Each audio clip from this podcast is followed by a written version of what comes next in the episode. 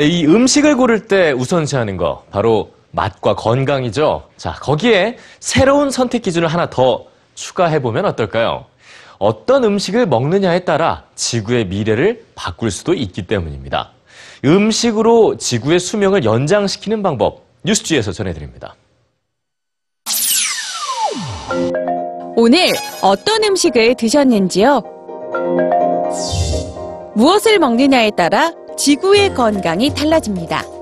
특히 소고기로 대표되는 육류 섭취가 관건입니다.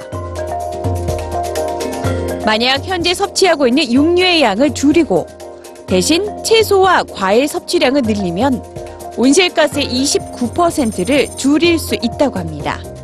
육류 대신 생선을 먹는다면 온실가스의 65%. 달걀과 유제품까지 먹지 않는 완전 채식을 하면 온실가스의 70%를 줄일 수 있다는 연구 결과입니다. 육류를 생산하고 또 먹기까지 전 과정을 통해 막대한 온실가스가 배출되기 때문이죠. 육류 섭취를 줄이면 더 오래 살 가능성이 있다는 연구 결과도 있습니다. 최소 17년 이상 채식만 한 사람들의 경우 기대 수명이 3.6년 늘어났죠. 하지만 채식을 실천하기란 쉬운 일이 아닙니다. 채식주의를 선언한 사람들 중 84%가 1년 이내에 채식을 포기했다는 통계도 있습니다. 무리한 채식 선언을 하기보다는 탄소 배출량이 적은 음식으로 대체하는 노력을 해보는 건 어떨까요? 육류를 섭취할 땐 양고기, 소고기보다는 돼지고기, 또 돼지고기보다는 닭고기를 선택하면 탄소 배출량을 크게 줄일 수 있습니다.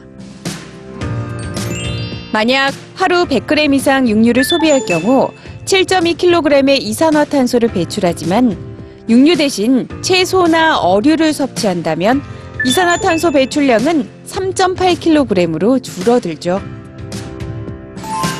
지구 환경을 보호하는 수많은 방법. 그중 육류 섭취를 조금씩 줄여나가는 식습관. 한번 실천해 보시면 어떨까요?